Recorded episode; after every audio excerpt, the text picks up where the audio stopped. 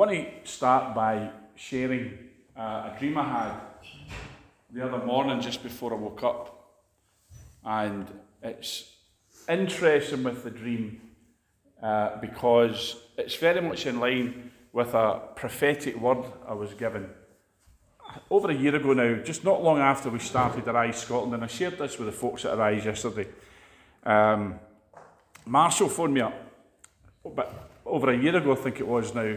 It was a good while back.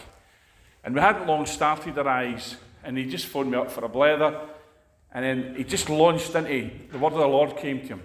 So he started to prophesy some things um, and speak into my life it was really for Arise. You know, it wasn't just for me personally, but it was. But it was.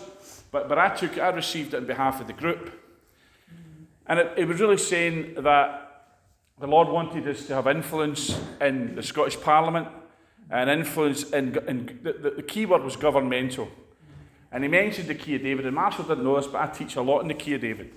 So it was, it was a very powerful word, and I really was blessed by it.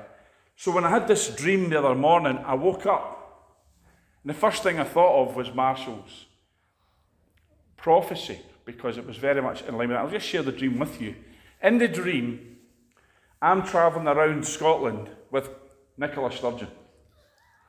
Okay?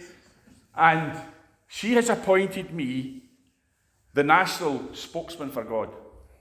Like a kind of national chaplain thing. But not just, oh, well, you can pray at the beginning of the parliament and then you get back in the cupboard type thing.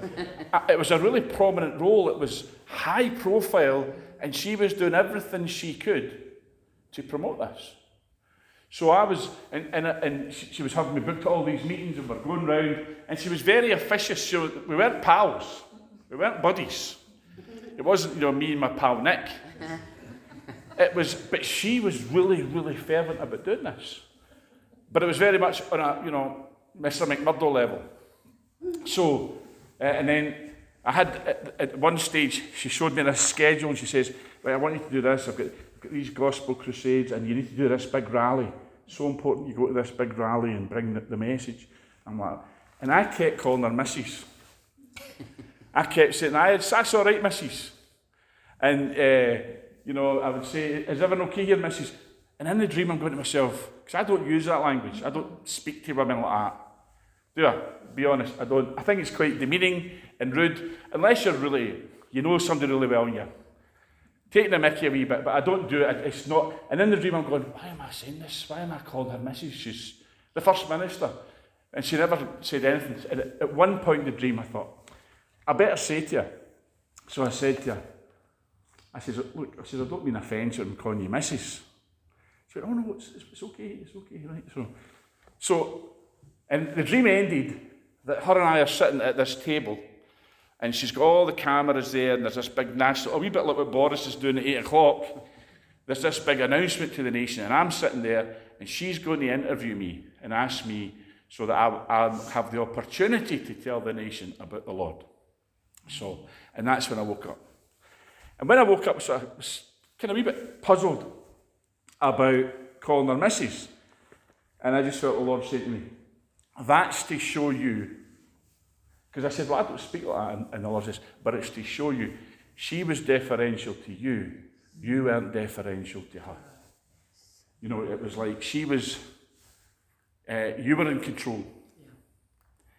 Uh, so I, I received as a blessing, and then not long after that, Marshall contacted me on, online, uh, and, and I shared it with him. So that's how I, I really knew it was a, it was a very, very vivid dream. Um, so, uh, but I didn't, it's not just for me, I receive it on behalf of us as God's remnant. Because there's a message in that, and the message is that everything that we're talking about and teaching about and the decrees and so on, God is saying that's where He wants to position us in that place of influence. In that place, not that we'll run the country, but that we will speak into national things, and we'll do it through governmental systems and, and leaders. And it might not be Nicola Sturgeon, it's just that she's the First Minister at present. And, and I'm going to be honest, I hope she's not First Minister for long. Um, but she, she symbolised the head of things, the head of state. Well, she's not the head of state, the Queen is, but you understand. Anyway, so in line with that, I really felt the Lord impressing me to speak on this subject, and, and I don't, it's not going to be a one nighter. I'm going to probably make a series of this because there's so much to it. So I'm going to just look at a couple of scriptures to start with, which is Genesis 17, verse 4. Uh, if you want to look it up, but I'll just read it out. And God is speaking to Abraham, and he says, Thou shalt be a father of many nations. And then in Isaiah chapter 22, verse 21, God is speaking, or the prophet Isaiah is speaking, the Lord through him, about Eliakim. And Eliakim, of course, replaced Shebna as the king's chamberlain, or the present office, you would say that's the most, the closest to that would be probably prime minister. Okay, the right hand man of the king, and it says, "He shall be a father to the inhabitants of Jerusalem and to the house of Judah." So, what I want to really bring across, and this is quite a deep message, folks. This is not uh, milk. This is not ABC. It's, it's not building blocks. Uh, this is uh, quite deep because I want to speak about fathering nations. And fathering nations is only for mature saints.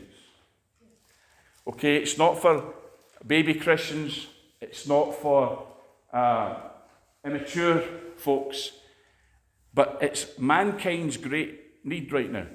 It's Britain's great need, it's Scotland's great need.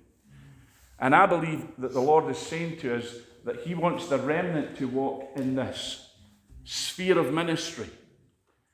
Okay, which says that we need to understand God has called us to father nations. And we'll look at what that means. And you say, well, I'm a woman, how does that work? Well, you know, it's not gender specific, it's not a gender thing, okay? But there are mothers you know, uh, there are mothers in Israel, and Deborah was, you know, she was a mother in Israel. But it's, it's fathering, okay? So there is a dimension of it where God wants men to step up and take responsibility. But it's for all of us. It's not a gender thing. It's a maturity thing. When we talk about fathers, we're talking about maturity. And we'll see that as we go on. Nations need fathers. Okay, Scotland needs fathers. And, the, and we need father and leaders. That's why the, the, the, nations are in a mess, because our leaders, Jesus said that the, the Gentiles, leaders in the Gentiles, that they're looking after their own interests. Because they're not fathers, they're not shepherds, they don't have a shepherd and father in heart. Nations are failing because they're not being led by fathers. The earth is groaning because there are not enough fathers leading the nations. And we know that the Bible says creation groans for the manifestation of the sons of God. But it's, it's talking about mature sons. And mature sons are fathers. You know, when a man raises a, a, a son, he doesn't raise him to be a son forever, he raises him to be a father. You understand? So maturity is fatherhood, and the Bible teaches that. We'll look at that. Men abandoned kingship as a governmental model and they sought their own Frankenstein systems. You know, America didn't want to be ruled by a king, so, well, let's have a republic. So, but they didn't want to be ruled by a king because the king's got too much power. But do you know of any head of state who's got more power than the president of the USA?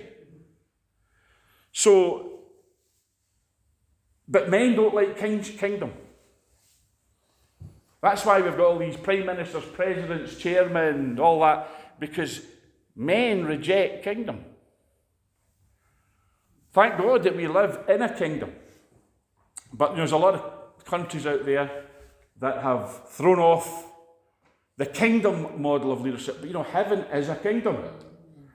Jesus prayed, or sorry, told us to pray, Thy kingdom come. He didn't say, Thy democracy come, Thy republic come, because heaven is a kingdom and Jesus is the king of that kingdom and his father is king. Now, of course, kings have failed us in the past, and Why did kings fail? Why did men throw off kings as leaders and sought different, you know, parliamentary democracies and all, the constitutional this and that? Because kings weren't being fathers.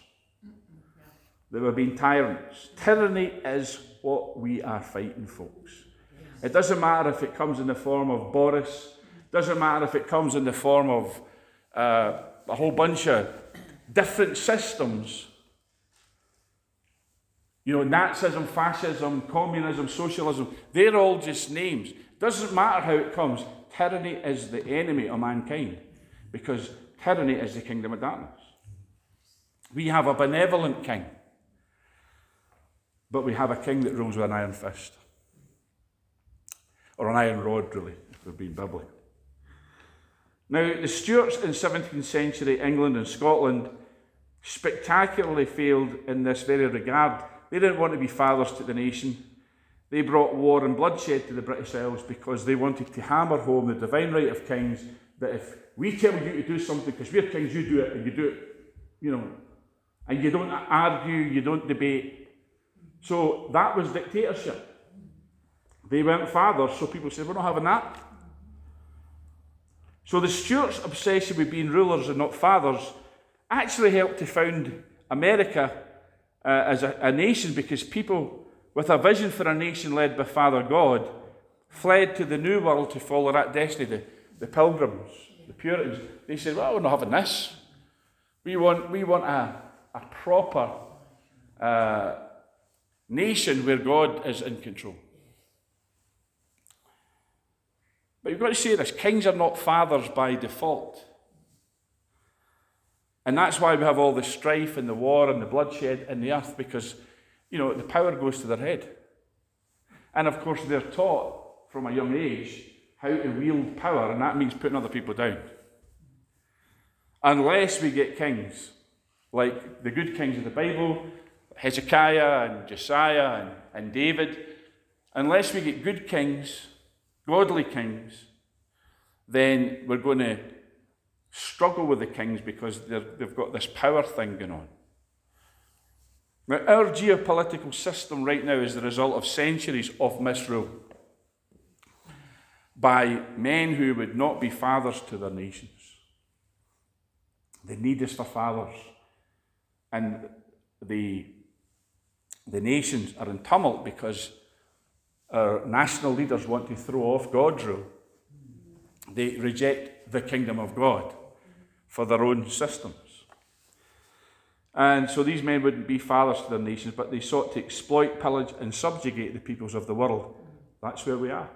It doesn't matter if that person is sitting on top of a media empire or an internet empire or whatever. Kings today maybe are different from kings in the past.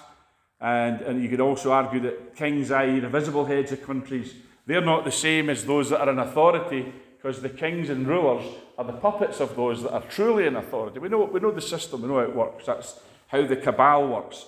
The real rulers are invisible as much as possible. Now, Jesus said that the kings of the nations exercise lordship over them and they love to be called benefactors. In other words, that mantra that we hear today, and we'll hear no doubt again in an hour's time, it's for your own good. We're doing this for your good. And it's often spoon fed to us by governments, particularly since the scandemic began.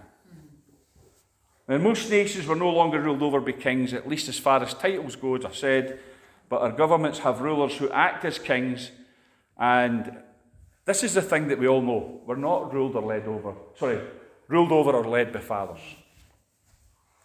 We, we don't, there's a dearth of fathers in the in the church. How many apostolic fathers do we really know? Shepherding men, men with a pastor's heart. How many do we really know? And, and Cam's just uh, recently pointed out, very bluntly, on Facebook, that many of these leaders uh, need to repent for telling lies to people and coaxing them to take a poison into their system. And it's time we started calling it what it is. This is the crying need of the age, folks, for people to be fathers to their nation. And it's not going to happen with these guys. It's not going to happen in Holyrood. It's not going to happen in your local constituency office. It's not going to happen with the Egypts that you we vote into the different offices. It has to happen here in the remnant. And I won't even say in the church, in the remnant church, in the remnant army of God. I don't just mean in our meeting, but remnants where there are true remnants.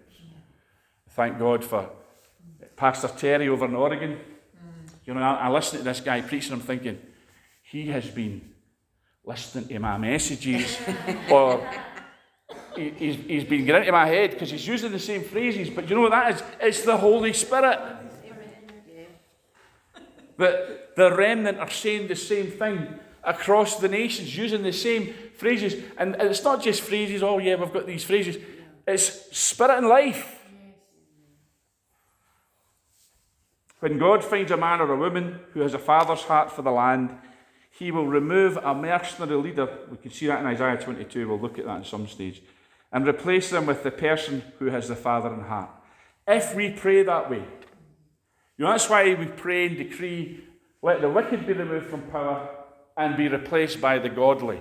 Now you see, that's not going to happen overnight. It doesn't matter. It can, because God can do miracles.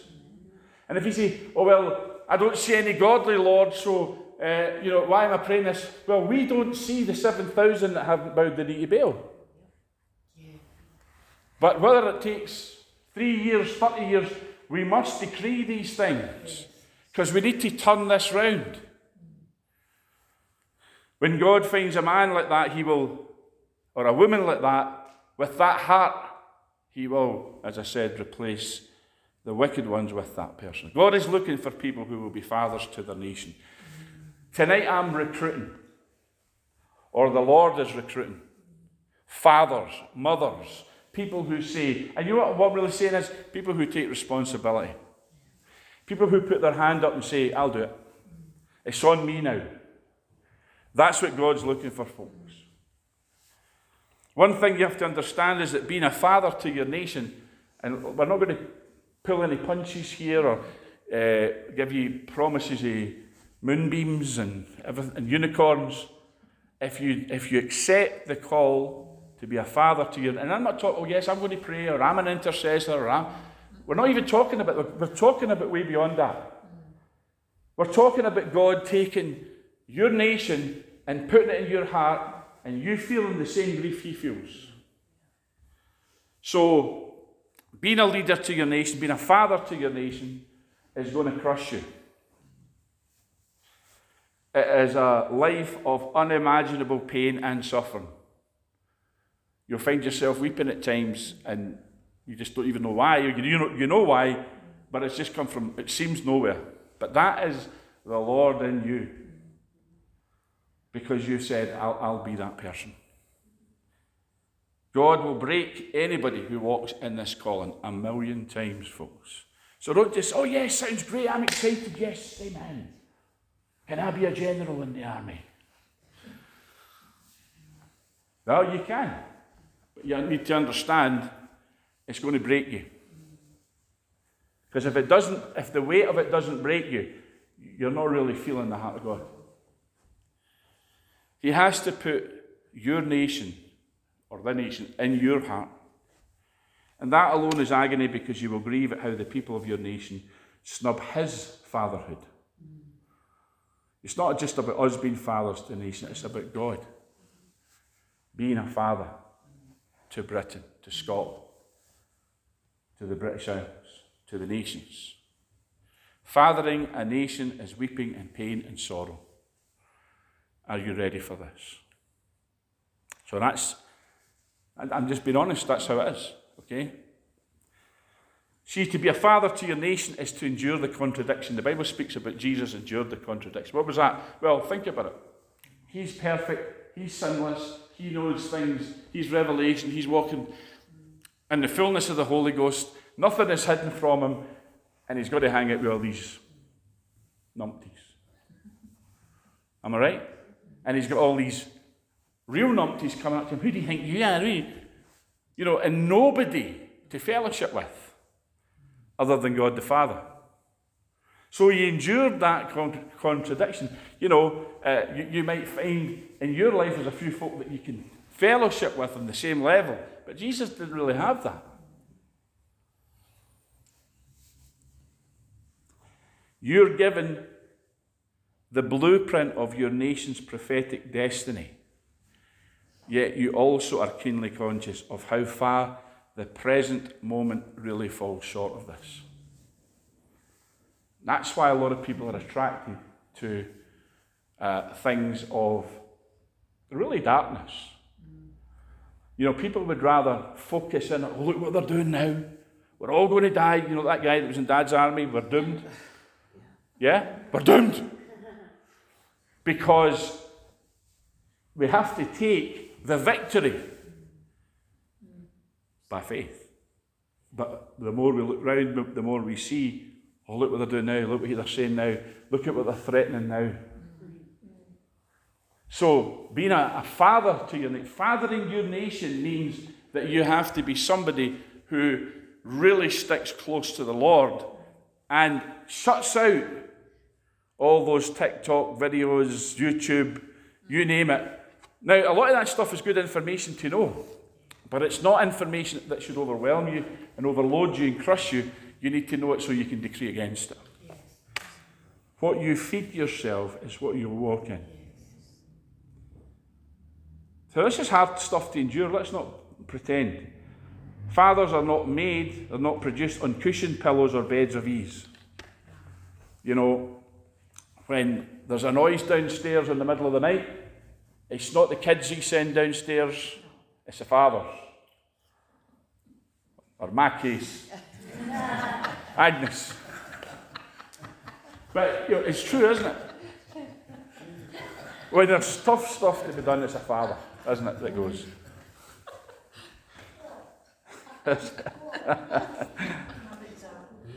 Five, yeah. Fathers are made in the forge of the Holy Spirit. To be a father to your nation is to know what it means to go through fire over and over till all personal ambition and selfish motive are removed. Mercenaries cannot be fathers. The vainglorious are similarly disqualified. Being a father means losing, losing ego. You know, the four stages of manhood. You start off believing in Santa, then you stop believing in Santa, then you are Santa, and number four, you look like Santa. so being a man, being a father, being a father is, is, isn't, you know, As Hannah said to me the other day, she saw a picture of me a few years back. She went, Oh, Dad, you were quite the man. And I'm thinking, Is that a compliment or is that an insult? Because she saw you were, you were quite the man. But it's almost the same, but look at you now. See, fathers don't, fathers don't get. It's not, an ego, it's not an ego thing. We need national leaders who have a father's heart. We know that. That's what we pray. See, when, when the Bible says pray for those who have the rule over you, the authority, that's what it means. We need to pray that they will have a father's heart. And if they don't, that we need to pray that they'll be removed and that somebody who does will replace them. Kings should be fathers to their nation. That's, you know, I want to say this to you just before we get any further. This book is written to kings and national leaders. Okay, we start off reading about Abraham, who was the father of many nations, and then we read about Moses, who was effective president, if you like, of Israel. Then we go into a time of judges, who were all national leaders. Then we get into uh, Israel wanted a king, and then Samuel, the two books, Kings, the two books, Chronicles, the two books, are all about kings. And then we get into Psalms, many of which were written by kings, Proverbs, which are written by a king, then the prophets who all spoke to kings. Then we go over into the New Testament and we see the King of Kings, and then at the end he says, and your king priests. So this is a book for kings. And if you read it as, you know, like a, that ladybird book view of the Bible, you know, a childish view. Gentle Jesus, meek and mild. If you, if you read it like that, we need to grow out of that and start saying this is a manual, not just for living, but for reigning in life by Christ Jesus. And I don't just mean reigning in your own life, I mean reigning in every sense of the word because we reign and rule over the nations, not because we storm uh, the offices of power and we start a militia and all that, but we do it by our decrees. I was saying yesterday in Arise, what about in Isaiah where it says, Kings will come to the brightness of your rising? Is that the Lord just being nice? No, it's real. He's saying, I've designed you that kings and national leaders will come and say, What you have, we need. And you know what it is that they'll be attracted to? And you know what the nations will be attracted to? People of a fathering heart. People who say, I'm taking responsibility. And when you say that in the spirit, and that's what you do when you make decrees, when you say that, the devil sits up and takes notice, the demons sit up and take notice, the principalities in the second heaven, they sit up and take notice because finally God has people in the earth who will be manifest sons. And you know what the Bible says? Blessed are the peacemakers, for they shall be called the sons of God. And then it says, creation awaits them.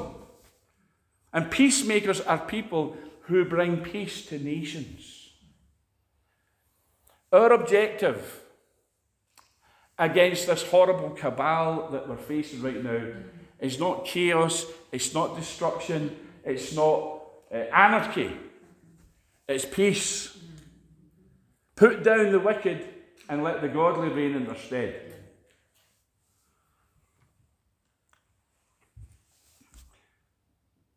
Kings should be fathers to their nation. When those who rule a nation focus on power and not responsibility, you end up with tyranny. You end up with control freak, freakery, leadership, which is no leadership.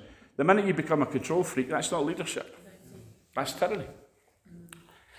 And we have to be honest, that's what we see along the road in Edinburgh. And that's what we see in Heraclius. Mm-hmm. And it's not being political, because to be, to be fair, none of them are any different. When those who rule a nation focus on power and responsibility, you end up with tyranny. And tyrants do not make good fathers. Am I right?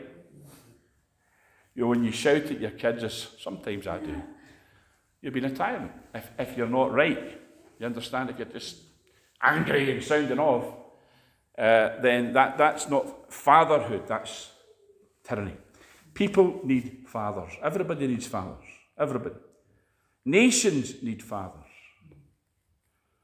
This is how God has created us. That's why the, the one person in Scripture that the Bible says, if, if you're not in Abraham, you're not even in Christ. Those who are in Christ are the seed of Abraham. And what did God say about Abraham? I've made you a father of many nations.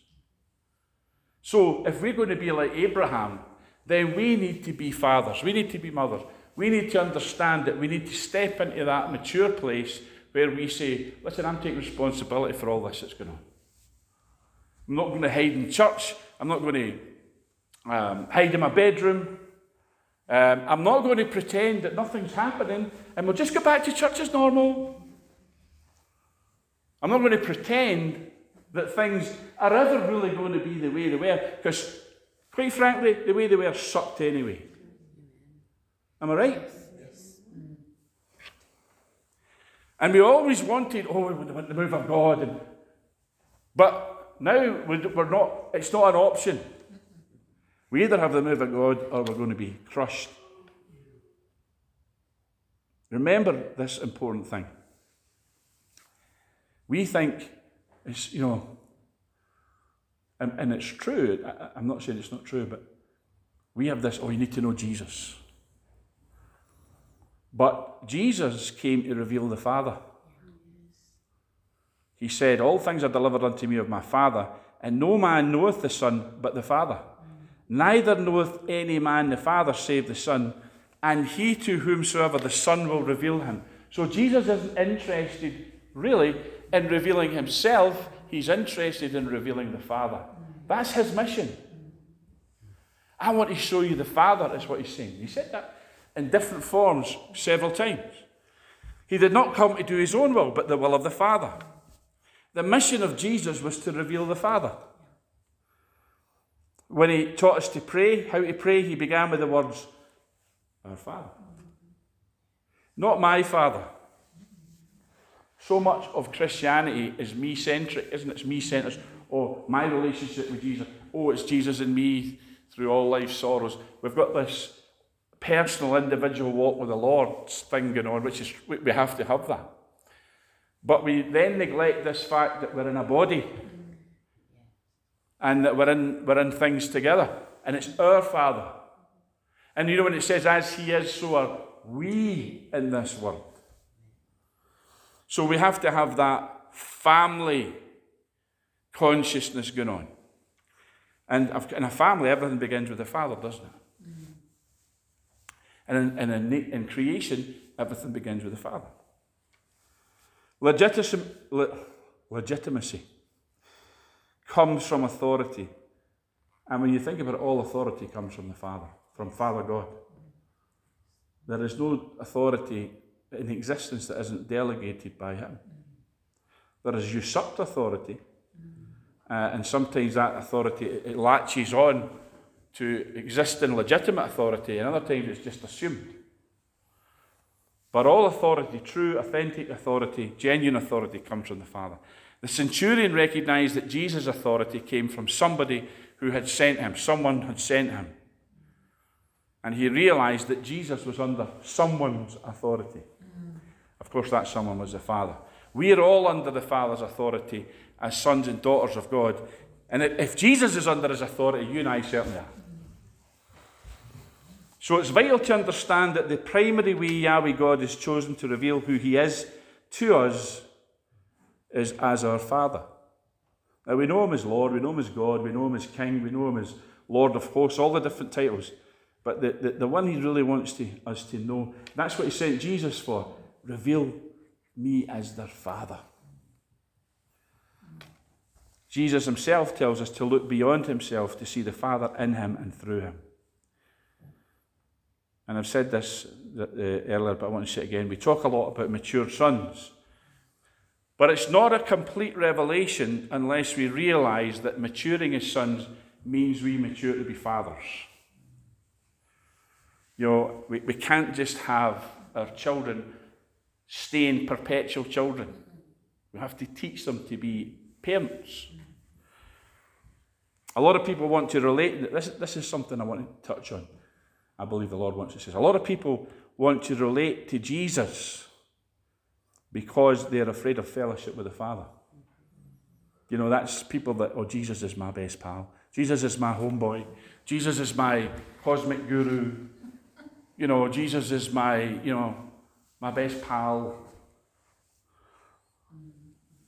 And this speaks of a type of a father wound in us. It's like, and, and it's a kind of Catholic thing, isn't it, really?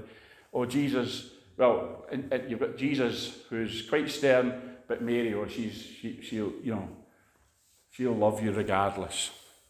But not the Father. He's, he's, oh, well, you can't go to the Father. Because, you know, he'll zap you. So there's a, a scare, scarediness of God. I'm not talking about the fear of the Lord. The fear of the Lord is clean, the fear of the Lord is a good thing. But I'm talking about this, it's a father wound that you don't want to relate to God as Father because maybe you, you, have got, you know, and, and I don't mean this, folks, I don't mean this in a derogatory way. I say it in a way so that you understand what I mean, daddy issues. Does that make sense? But it's not a nice way of putting it. I'm talking about father wounds. You didn't have a father maybe who loved you or, looked, or said he loved you or all that type of thing. The vast majority of people have a father wound or father wounds. And sometimes people take that into the relationship with the Lord, that they're happy to speak to Jesus and fellowship with Jesus, and it's all about Jesus, but don't speak about God the Father. People with this type of father would like to hang out with Jesus as a brother and friend, but are scared to be intimate with Father God. But Jesus is calling us to intimacy with his Father. And if you're going to be a father, a mother to the nation, you have to have that relationship with God the Father. You have to know Him as Father. That's why the Spirit uh, in your heart cries out, Abba, Father. To father a nation, and this is key, this is vital, you must have your father wound healed. I'll say that again. To father a nation, you must have your father wound healed. You cannot be immature and father a nation. Ultimately, and this is, you say, well, what do I do? Ultimately, maturity is healing. Choosing to be healed is maturity. I don't care how bad your father was to you. That father wound can be healed. You see, a father endures all things, including suffering and pain, to be the person he is supposed to be. A father endures for those he fathers and is responsible for. As a father to your nation, you are responsible for your nation and its people. Maturity is knowing the Father. I want to say this uh, about this, or maybe touch on this at another time. Um, but when it's saying I'm talking about healing, choosing to be healed is maturity. The Bible says, honour your father and mother. It doesn't say love them. Honour is a command. Love isn't. Oh, but you've got to love your mum and dad. Well, if you have a mum and dad that, that that's how you that's great. But some folks, let's be honest, their mum and dad or their father or one of them, how could you love them? And it doesn't say respect them. See, honour and respect are two different things. Respect is earned. Well, I respect my dad because I, I knew what he had to endure in life, I knew what he had to suffer, I knew, I knew how hard they worked to, to you, you can respect people. But if they've never earned your respect, how can you respect them? But honour is in your gift. Honour is, is where you say, Lord, I don't love them, I don't respect them, I'd love to love them and respect them, but I honour them because I'm commanded to honour them because honour affects me. When I honour, how you brought me into this earth, even through not just imperfect people, but horrible people. When I honour that, that means, you see, what you honour, you can influence. Where, where you don't show honour, you can't influence. You know, I'll just put it another way to you. If Nicola Sturgeon came through the door, or Boris, or and you started throwing stuff at them, and jeering them, or cursing them, or attacking them, that's not honour. You, you can rebuke them, you can, you can say what you want, but when we step over the line into dishonour, because what we would do is honour the office. We don't necessarily honour the person, but we honour the office. And honour is key to being a father. That's why the Bible says, honour all people, honour all men. Love the brothers, fear God, honour the king. Because honour gives you access. It gives you access to God, it gives you access to men. But it also means that if you're walking in honour, then you are sowing seeds that people will honour you. You'll reap on when you sow on. So let's be very careful because we're not the rebellion, we're the resistance. And we're the resistance um, because we, um, we show honour. And I'm not saying honour where it's due, I'm saying we show honour even where it's not due. That's the whole point of honour. Well, I'm going to wrap it up there, folks. Um, didn't get too far into this, uh, my notes here, but I'm going to keep this series going. I'm not saying we'll do it uh, every time I speak, might dip in and out of it, but um, this is really in my heart to teach. And just to wrap it up, to say this why are we looking at Father and Nations? Because there's going to be a void. If you really believe, and I do, I, I believe this, folks, if we keep decreeing and we keep going after these people, we'll pull them down. There's going to be a void. Especially if they end up going into hiding. Who's going to lead? Now, I'm not saying, as I said, we're going to get into Holyrood and we're going to sit and I'm going to be uh, you know, sitting in the First Minister's chair. That'd be nice. Amen? But we're not talking about that. We're talking about there is a void right now, anyway. And that void is who will, it's not just who will stand in the gap as an intercessor, but who will say, I'm a father, I'm a mother to this nation. I, t- I take it, I take it on. I remember, I remember clearly, clear as anything. I remember where I was, exactly where I was, and I remember when the Lord said to me, You're the father of this nation. Clear as anything in my spirit, man. And I, am not saying, well, I'm the father of the nation, guys. You know, not like Abraham Lincoln or something like that. That's not what, what we're talking about. Because God is looking for, for plural. It's people who God who will accept not just the burden of the nation, but who will accept the role of saying, with no one else stepping up to take responsibility, I'm doing it. And that's really, I suppose, what that dream was. That's a big part of what Marshall prophesied. But it's not just oh, for Bill McMurdo. It's for us. It's for those who will stand up and say, Lord, you need me to stand in that place where, because they don't know. Nicola Sturgeon doesn't know. Boris doesn't know. Uh, Swinney doesn't know. He certainly doesn't know. Um, doesn't know what day of the week it is. Anyway, these people don't know that God needs somebody in the earth yes. who will father nations. They're supposed to do it. It's their job to do it, but they don't even know they have to. And quite frankly, they don't want to. So somebody has to do it. And that somebody is you and I, folks. So what we're going to do, um, I'm going to ask Karen to come and lead us in prayer in this so that we all respond to this. Does that make sense? We're all going to respond to this. You don't need to respond if you say, I'm not ready to do that. But if you are ready, then let's just get a time of prayer and, and, and very quickly respond to what the Lord has been saying to us tonight. Amen.